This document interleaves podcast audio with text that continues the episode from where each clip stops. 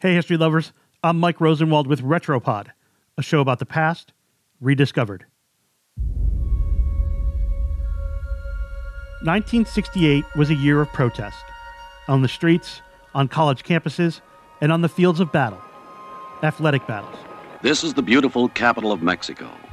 Mexico, very old and today especially very young, plays host to the cream of the world's athletes and the greatest of its cultural leaders, here to take part in the 19th Olympiad.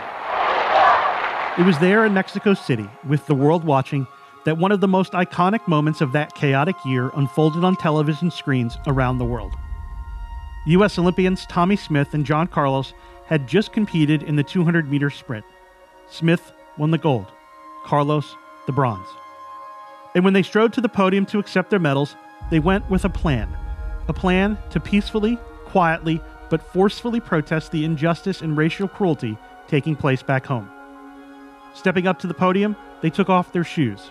That was to protest poverty. They wore beads and a scarf. That was to protest lynchings. They had one pair of black gloves between them. Smith put one on his right fist. Carlos covered his left fist. When the national anthem was played, they lowered their heads in defiance and raised those fists, the black skin covered with black gloves, in a black power salute. And they prayed. Decades later, their protest would be remembered as an act of patriotism. In 2008, the two were honored with ESPN's Arthur Ashe Courage Award. But in 1968, Smith and Carlos received no such praise. They were kicked out of Olympic Stadium, and there were no awards waiting for them when they got home. They were suspended from the U.S. track team.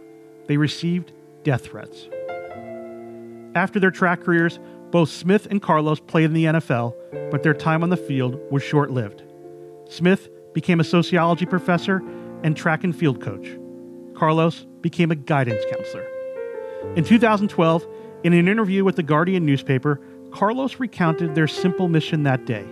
He said, quote, I had a moral obligation to step up. Morality was a far greater force than the rules and regulations they had.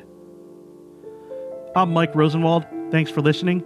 To read and hear more about the extraordinary events of 1968, go to washingtonpost.com slash 1968. Special thanks to Deneen Brown, who reported this story for the Washington Post. And for more forgotten stories from history, visit washingtonpost.com slash retropod.